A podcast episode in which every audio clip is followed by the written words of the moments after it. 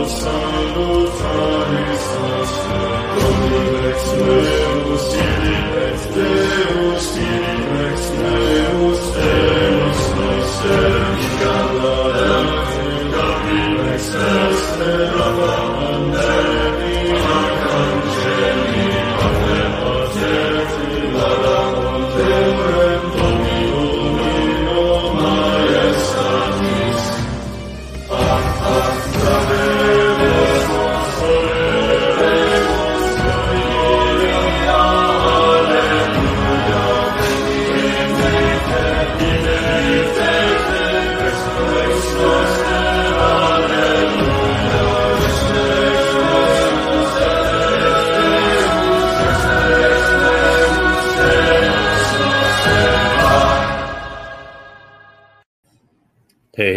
everybody doing? My name is Christian Wagner and I'm the Militant Thomist.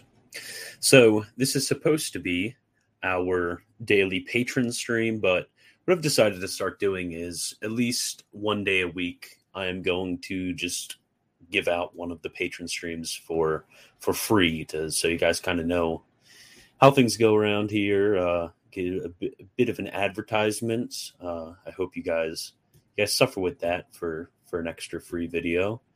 But just really briefly, um, if you want to get access to these videos, you can either go to patreon.com slash militant thomist or you can go to subscribestar.com slash militant dash thomist. And we have a few tiers now. I just introduced tiers, so uh, really it's the the new people coming in. Although if you're an old person, you can just uh, message me and and uh, get your extra benefits if you want. But first, you have Baby Thomist, uh, and this is just same thing as classic Patreon. What I used to give YouTube videos, PDFs, Discord chats, and bonus articles. And there's Radical Numenite, so you get all that stuff, and then you also get free annotated Thomist articles. So if you uh, if you're already a patron, uh, want to get access to the annotated Thomist articles, then uh, you can bundle that up nice in the in the Radical Numenite tier. Then you have the other Paul's greatest nightmare. So you get everything from above, and you also get a article slash video topic uh, that you can demand of me, and I do mean demand. So it might not be good, but uh, whatever whatever you want me to research and uh, produce content on, I will I will oblige. Then you have the Gigatomist, so everything above, and then also uh, private call with um, whatever you want to talk about. And then last is the impossible tier. And I did did name it that because I would be utterly shocked if anybody actually actually did that. So you get um I also do tutoring. So I would give you one tutoring session each week, which makes up for the value in itself, and then everything um, above. So it's kind of just a bundling of literally everything I do in in that one. So that is all, and now now that all of you have left, I will I will get on to the get on to the topic. Okay, so I labeled this kind of weird. Um, most people wouldn't expect this. The metaphysical uh, argument for the papacy. Uh, I labeled it that because I kind of hate. I kind of uh, I kind of hate like every single um, video arguing for the papacy. Every single one of them, I don't know. I just it, it, they just they just try to prove too much, you know. It's and, usually it's just cringe like memorized proof text that everybody is uh, everybody's heard before. I you know I, I just I, I'm not a not a huge fan. But now this one, now this one's interesting. Never heard this one before. So I like to I, I think scholasticism truly has a, a beautiful ability to convince because it shows the the fittingness of the order of things rather than some like lame sort of back and forth when it comes to proof texts. So, the the general argument uh, for the papacy, and this is laid out by uh, Saint Thomas Aquinas in Summa Contra Gentiles, book four, chapter seventy-two, if I'm remembering correctly off the top of my head. And uh, this is taken and picked up by Saint Robert Bellarmine, and then he expands it with um, with patristic quotations, quotations from the um, from the philosophers and everything like that in order to bolster this. But the general argument is this so Christ would give to his church the most fitting government which is possible, the, the best form of human government. And then the minor premise would be the best form of human government is a monarchy. And then the conclusion, therefore, Christ gave to his church a monarchy. And then continuing on from that, um, uh, the it, it would it would go on to start proving that the papacy fulfills that that we couldn't claim the um, the invisible reign of Christ as fulfilling the monarchical government because that's just not how Christ works through any of his uh, ministry in the church. He always works through corporeal and visible means. So even though we can say he is the principal monarch, he has a vicar. But it's really I want to focus on that minor premise right there. Is I think the fact that monarchy is the best form of government can be shown from the from the nature of things. That if you look at the way in which uh, goodness and unity work, that you're inevitably going to be led to a monarchical and uh, uh, a monarchical system, whether it's anything from the family with the obviously with the father as the head of the family to a to a certain corporation when it comes to uh, having having CEOs to governments having kings to uh, to parishes having a uh, a pastor who's in charge to dioceses having bishops to the entire church having a pope it is it is really um, very clear to almost everybody when it comes to uh, natural law that monarchy is superior. It's just people are in denial, um, really fighting against themselves. Okay, so now metaphysical argument. I promised it to you, so here it's going to be, and it is from um, Prima Pars, question 103, Article 3. And the question he is answering is going to be whether the world is governed by one. So this is really going to be proving the the monarchy of God as fitting, but the justification he gives does apply to the question at hand. So I answer that we must of necessity say that the world is governed by one. For since the end of the government of the world is that which is essentially good, uh, which is the greatest good, the government of the world must be the best kind of government, so again, we can we we can still have this for the church. So the end of the the, the perfect society that uh, that is the church is actually supernatural good, which is the greatest good. So we're going to have to investigate uh, into the nature of goodness. What is goodness? How does goodness relate to uh, other properties of being? And I'm going to get into that, uh, kind of explain the metaphysics which is going on uh, in, in St. Thomas's thought here. Now, the best government is the government by one and then uh, he just assumes that, but he's going to give a reason now. This is really good. So the reason of this is that government is nothing but the directing of the things governed to the end, which consists in some good. So again, essentially good. But unity belongs to the idea of goodness, as Boethius proves. From this, that as all desire good, so do all desire unity, without which they would cease to exist. Okay, stop right here. So, what the heck is he talking about? Um, talking about goodness and talking about unity and all this. I'm sure all of you are aware of the um, of the so-called three transcendentals. There actually aren't three, and uh, most people list truth, goodness, and beauty. Beauty isn't even a, a transcendental, but it's actually uh, thisness and unity, which are um, which, which are the other two. So actually uh, four uh, transcendentals. But all transcendental means is that insofar as something has being, that is, insofar as something exists uh, actually with a uh, with a certain essence, insofar as something has being, something is true, um, something is good, and something is this, and something is um, other, and something is unity. So that that that's uh, those are actually the five transcendentals. So, so what that means is um, when it comes to God as self-subsisting being, He is self-subsisting truth and subsisting goodness. Uh, being is convertible with these other ideas because you can't say that something, uh, for example, is and is false. Like that that thing exists and it's actually false. Like no no no no. Its falsity is due to the lack of being due to a certain privation of being. That's why you'll get into the fact that falsehood actually doesn't exist in reality, and actually uh, evil doesn't exist, but it's only a privation and corruption of the good, and so on and so forth. But another one of these transcendentals, uh, as I listed earlier, is unity. So something insofar as it is good, insofar as it is being, insofar as it is true, is also unified into a singular thing there can't be this uh, sort of schism and separation um, and then say something is good something is true and something is unified.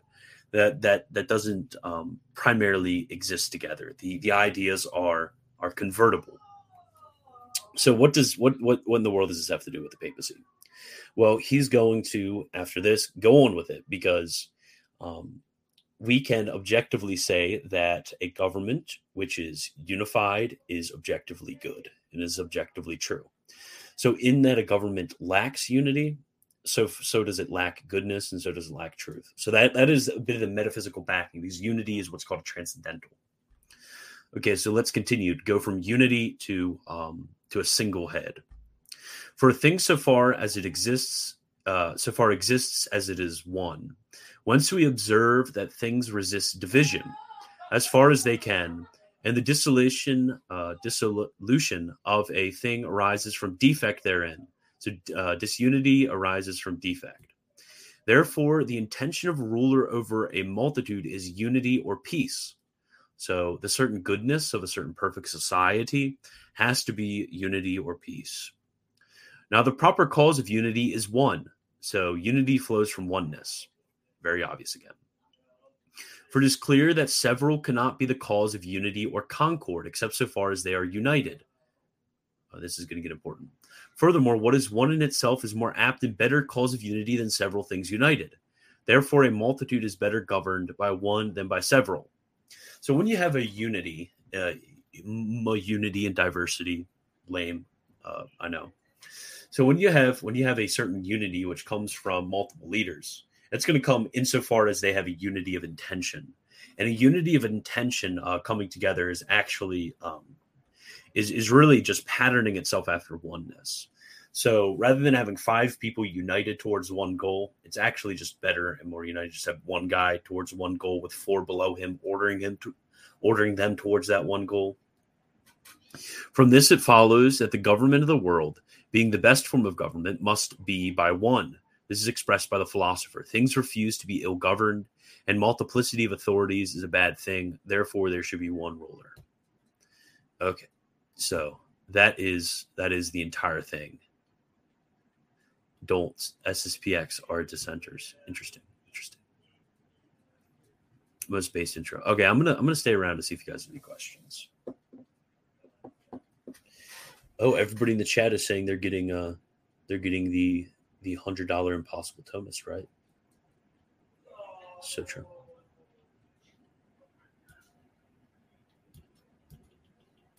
Okay, I'm gonna give you guys like 30 seconds.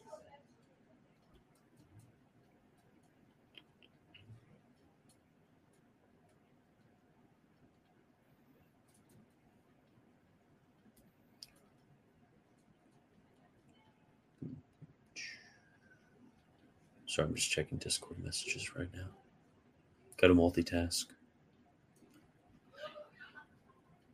Okay, 10 more seconds. H. Huh. There you go. Okay, no questions. So, oh, oh, there you go. There's one. So this dis uh, sorry, I've been actually sick recently, so I'm actually dying. So this disproves, dis, disproves, disproves, disproves Eastern Orthodox ecclesiology. Um, so of the nature of this proof, uh, we have to be very careful because this isn't a demonstrative or a uh, a necessary argument. Rather, this is an argument from fittingness. So, this doesn't disprove Eastern Orthodox ecclesiology in the sense that it is uh, now absolutely in, uh, annihilated, just debunked. Um, this this is just an argument to show that it's unfitting, and everybody knows that from from the the very strong lack of lack of unity before everybody's like false unity, um, just, get out of here. Uh, every single every single uh, classical uh, political philosopher is going to say that unity is really the, the, the purpose of government. For example, Saint Robert Bellarmine, he says that um, the purpose of government is that all may think the same. So based reminds me of that one. Uh, what is it like a stupid like TP USA ad or something dumb like that? And it says like actually uh, it's fascism to want to have everybody think the same. And then then he thought he was super profound because because the left wants everybody to think the same, and the right we're we're about free thinking, aren't we? Like no, free thinking is dumb.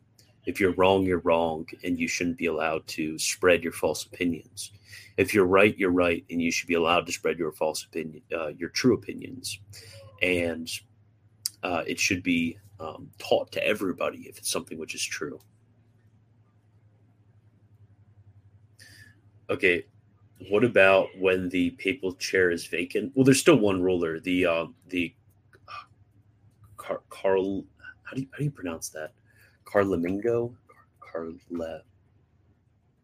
like the cardinal dude who is Camerlengo. It's Camerlengo. Camerlengo. So the uh, the Camerlengo is um, the guy who's in charge during the sedevacante when the chair is empty. Thank you, Carmelingo. Yeah, so there's still a single ruler um, when the papal chair is vacant because he's the head of the papal house. Yeah, any source about how long papal chair can be vacant? Contra sede. Um, I don't think it's a it's like a hard and fast rule, but certainly we can uh, set some general guidelines, uh, such as the entire hierarchy not falling away. Like that's a that's a pretty good general rule. Like it's the the funniest uh, contest argument. It's like actually like you guys had like three month three month sedevacantes, and actually there was like three year ones. You guys had like months where there was no pope. We can have like a century with no pope. Like, yes, real, definitely true, so true. The, the only consistent position for those guys is uh, is to follow Pope Michael. Uh, actually, uh, rest in peace, um, Pope Michael. But uh, Pope Michael's successor, whoever it will be, I'm not sure there'll ever be um, a successor. Doesn't seem like uh, that's too too likely from some of the Facebook posts that are going on. Okay, well, I'll give you guys another like 15 seconds. See if there's anything else.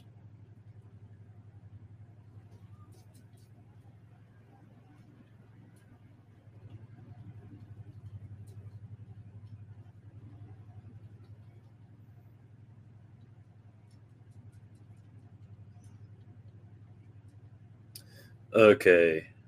Um, the Saint Cyprian of, I'm assuming meant Carthage, used this argument in on the unity of the Catholic Church.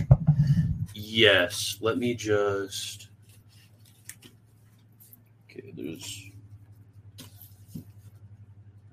Always need to stay strapped. Yeah, I remember St. Bellarmine mentioned Saint Cyprian as one of his sources when it comes to ah here it is. Among the Latins, Saint Cyprian teaches the same thing, and he proves it most eminently from the fact that monarchy should be the best and most natural government, because God is one. Quote, For the divine authority, let us borrow from an earthly example. In what way has an alliance of power ever begun with trust or ended without blood? And this is uh, tract on the vanity of idols. And then there's another quote. This is going to kill me if I can't find it. I know. Okay. This is going to kill me if I can't find it. I've been debunked if I can't find this. Oh no. Do I have a Nope, I can't find. I know he has one. He's talking about like birds and bees and and, uh, and like cranes and stuff like that. I, I swear, I, I, remember. I remember reading that. You call me crazy, but I remember reading that. Oh, here it is. Um, oh, that's again on the Vanity of Idols. There is one king for bees, one leader among flocks, and one rule among lambs. And then it's St. Jerome that says, "In cranes follow one by the order of the litter. Ah, that's what it is. Oh. Okay, so uh, by the way, I like your video defending the manualist against Timothy Flanders. Good guy, though. Like it very much. I listen to it time to time. Like guys who watch Star Wars more than one. I'm actually I'm actually coming out with an article uh, for One Peter Five. I still need to finish writing it, which is uh, is a reminder to become a patron so I can write my articles faster. So, what is your best argument against Eastern Orthodoxy? Oh man honestly, usually my stuff is just uh, my expertise really isn't in ecclesiology, so and uh, in historical theology. Um, obviously, my focus is more so scholastic theology, but really, there. um, their view of doctrine of God and of the Trinity is utterly utterly ridiculous and hardly worthy of even a response. Um, like you have uh, some of the, gosh, I can't plug in my computer there's all my books on my laptop charger. You have some earlier uh, scholastics, and by earlier I mean uh, earlier than the modern uh, neo-scholastic revival. So like Tridentine era scholastics, calling Palamas like an idiot, like literally calls him a stultus in Latin. He calls him an idiot. So it's yeah, it's like it, it isn't even. I don't even understand how it's a question to be honest. Um, like the the the rhetorical arguments and tricks that the online orthodox make are just so cheap it's just not even worth like considering it's not even worth like using the brain power and uh, the intellectual energy uh, no pun intended to uh, to even read their arguments they're so bad when it comes to the doctrine of god when it comes to um, doctrine of the trinity it's just so sad it's, it's so extremely sad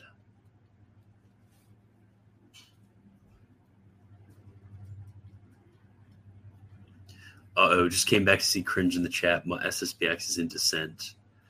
Well, all all I know is due to the Hawaii case, we know that it is illicit for a bishop to tell the faithful of his diocese to not go to an SSPX mass. And if you uh, so feel the need to go to an SSPX mass for your uh, Sunday obligation, you are more than welcome to. And the uh, if your bishop can't um, if your bishop can't tell you not to go to an SSPX mass, neither can Michael Lofton. So don't worry, guys. You're perfectly fine going to an SSPX mass. That's where I go. Yes, I disagree with some of the official positions the society takes, but that's fine. They're really great guys.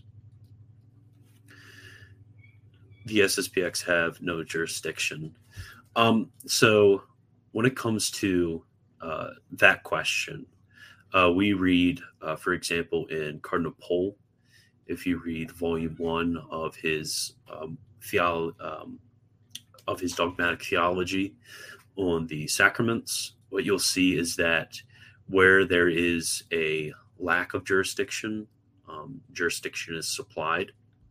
So, for example, uh, we do not regard uh, the schismatic Greeks, their um, their uh, confessions to be invalid because the the church where there is a lack because the sacraments were not made for man uh, because the sacraments were made for man not man for the sacraments. Where there is a certain lack the church will supply the the um, the lack. It does not fulfill the obligation. Yes, it does. If um, if a bishop can't tell you um, that it doesn't fulfill the obligation, neither can you. YouTube commenter. Uh, gotta go. Come late. going to watch later. Based King, I will see you. I mean, have you uh, have you read any of the canonical studies? I'm I'm not even like again, I'm not implies that the bishop or priest have a defect.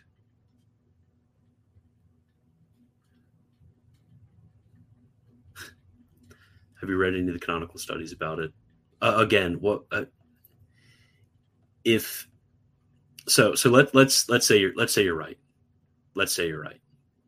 So let's pretend that you're right here, Sander, And going to a society mass, I have not been fulfilling my Sunday obligation, and I've been in mortal sin. Well, something which is objectively a, a, of grave matter, but uh, I obviously don't have the the uh, the knowledge to discern. So uh, there's lack of culpability there, but whatever. So I have been uh, gravely sinning, and all of these laymen of the diocese of Charlotte, which I am a member of, actually I'm a member of the Ordinary Chair of St. Peter, but uh, all of my fellow uh, Diocese of Charlotte people going to the SSPX uh, chapel I go to have all been gravely sinning by not fulfilling their Sunday obligation. So, um, as it happened in Hawaii, the bishop, since you have a bunch of people gravely sinning, excommunicated these laymen. Now, if you have a bunch of laymen who are gravely sinning and you have a bishop discipline them by excommunicating them, why would the Holy See say that's wrong? Why?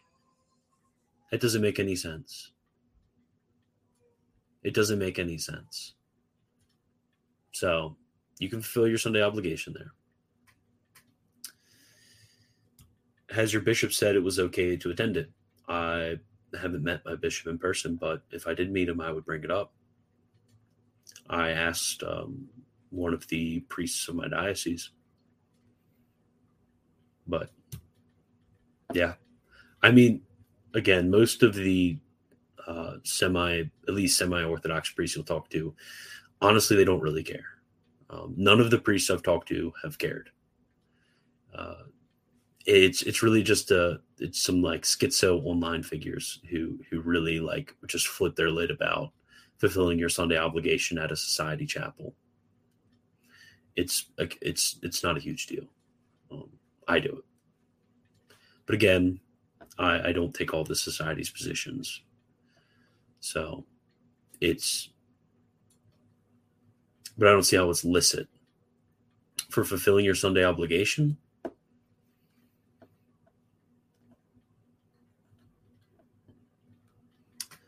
And uh, with with some of the some of the reasoning behind it, I guess I guess I'm talking about the SSPX. Hopefully, it doesn't give me too much trouble. seems like every time anybody mentions that, it people go like absolutely nutso on them. But um, so so the local I have two uh, local Novus Ordos near near my house, and then I have the Society Chapel the nearest ordinariate's like two hours away, and they only have mass there once a month. So when I can make it there, I do go there. But so the situation, two Novus Ordos, um, and then one Society Chapel. I tried to go to the closest Novus Ordo, and it was just horrendous, like extremely bad. Like I'm not taking like my wife and son there bad. Uh, it, it, was it definitely would be uh, because of the accidents of the liturgy again not uh, not the Novus Ordo Missae itself but the the way in which it was celebrated um, with like uh, yoga pants lectors and, and, stuff like that. I, just, I just couldn't in good conscience uh, take my family there. I mean if I had to you have to um, you just sit in the back and uh, pray your breviary it still fulfills your Sunday obligation. Um, so that that was that was a situation uh, that I was in, and I decided um, that I could licitly fulfill my Sunday obligation um, somewhere where uh, people actually talk to you. Uh, they have a very thriving community. Um, the mass is celebrated with dignity, and um, yeah, it, it was it was a much better choice for my spiritual life. and the spiritual life of my family. So that's what I did.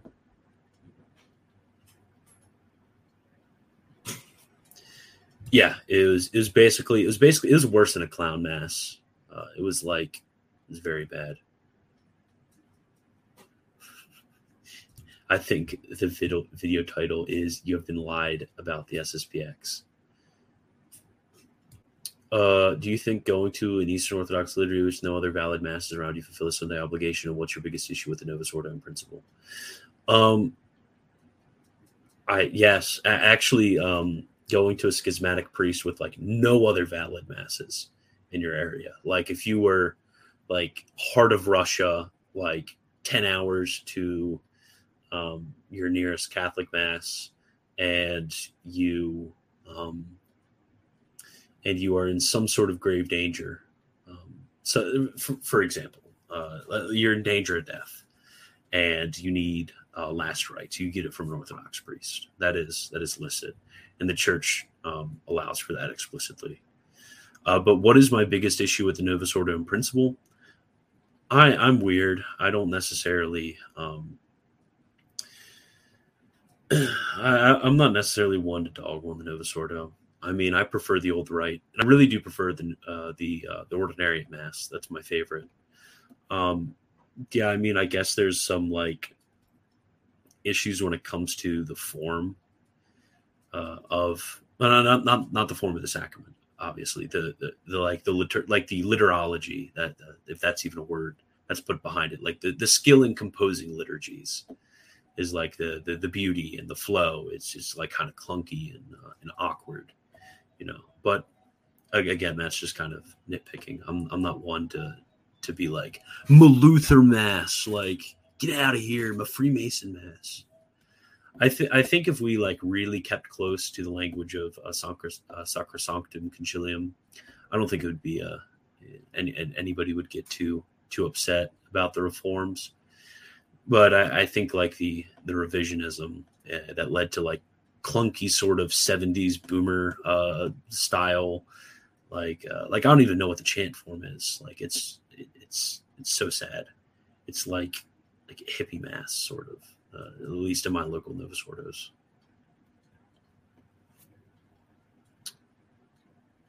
Okay, uh, good question. So, if it were in schism, they wouldn't have the faculty hear confession. So, because of the the law um, and Pohle talks about this.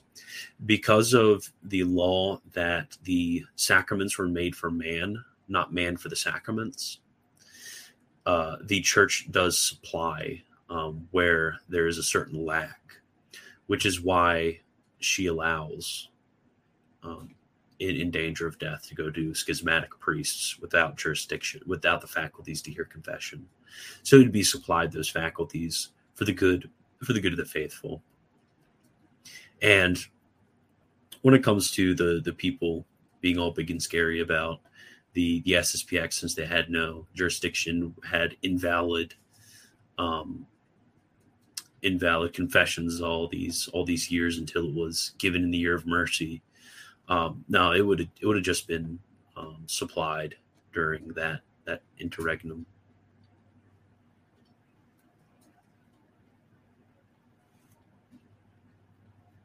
Did he explicitly say schism? I'd be interested to see.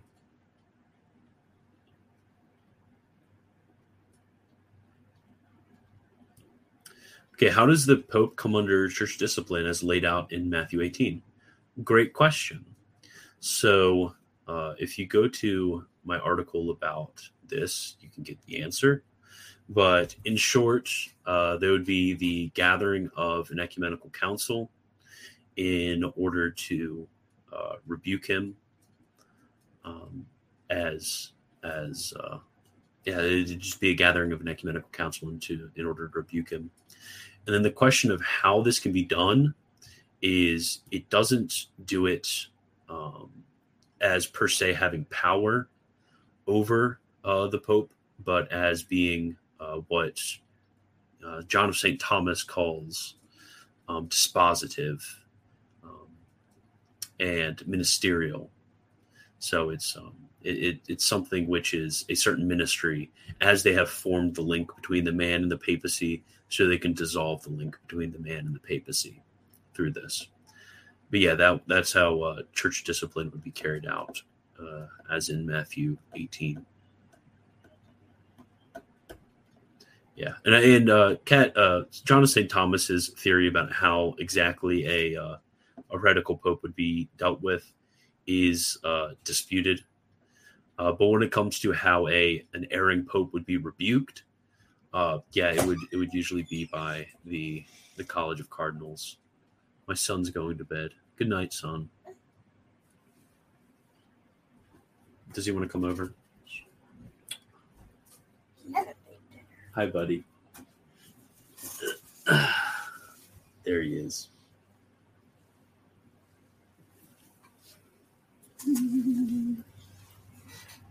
Okay. Yeah, the everybody's pretty much agreed on how uh, church discipline would happen to to a pope, but the majority opinion is that there would never be a heretical pope. That Christ would not allow that. So really, uh, it's a bit that, that was actually Saint Bellarmine's opinion, and a lot of the uh, the people at Vatican One's opinion. But I tend to take the Dominican uh, position of John of Saint Thomas, and uh, first formulated by Cajetan.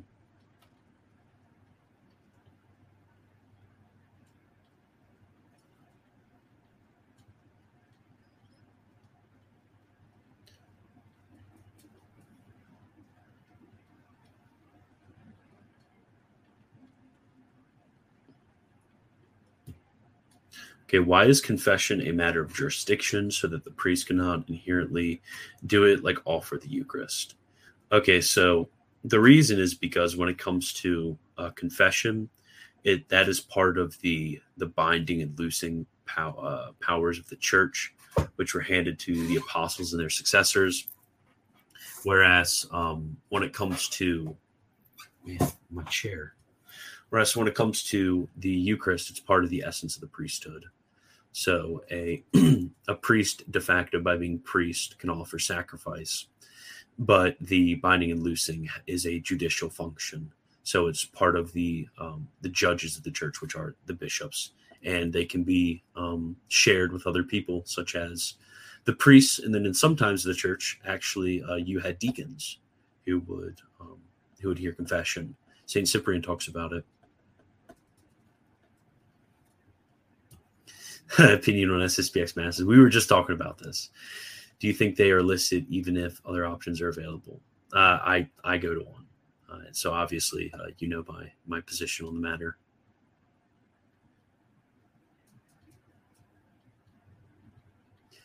Have you taken a look at Summa Contra Gentiles for chapter seventy six?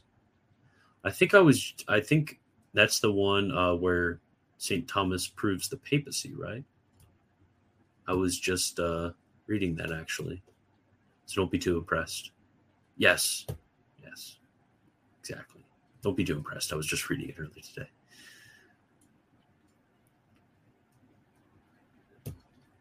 Uh, I thought you can't have an ecumenical council unless the Pope convenes it. Um, actually, uh, not necessarily. Uh, when it comes to that, and actually it's spoken of in uh, in on the Roman Pontiff, or, or is it De Ecclesia? I think it's De Ecclesia. I'm probably wrong, but it's actually uh, not necessarily um, that the the Pope doesn't have to directly uh, convene it. He just kind of needs to put a stamp of approval on it. An emperor can uh, call a council.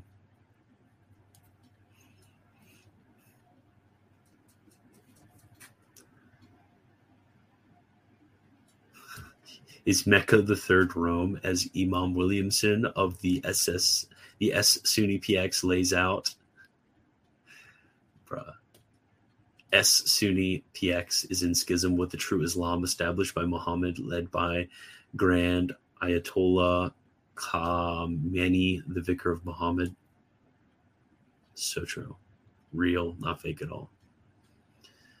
Okay. I guess I should probably go, but I can stay for like five minutes if you guys have any more questions. If you guys just want to assault me with SSPX questions more.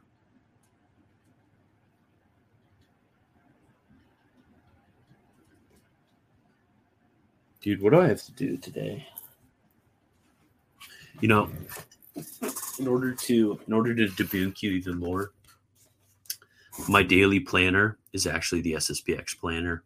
It's actually pretty good. It's uh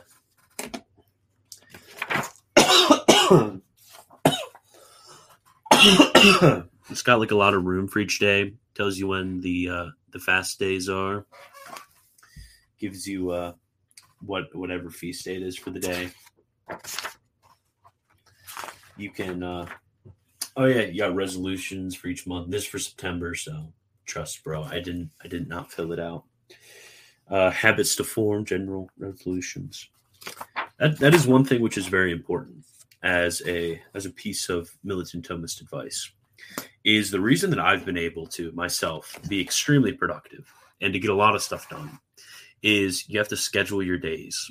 When I was in high school and in college, I would schedule every single minute of my day. I knew what I was doing every single minute of the day.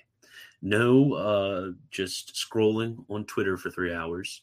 No, um, doing random stuff for like an hour or just like sitting there and, and staring out space.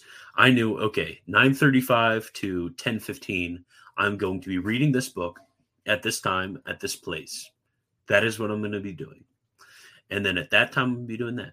And you need that because a lot of us struggle with fortitude, struggle with discipline. So we need to, um, really as a penitential act, sort of, um, and it, it really more of an ascetical act, uh, uh, try to remove all distractions and uh, build our discipline towards seeking the good, even if it's difficult. So that is my militant Thomist advice for today. And with that, I'm going to leave. Remember, become a patron, and goodbye.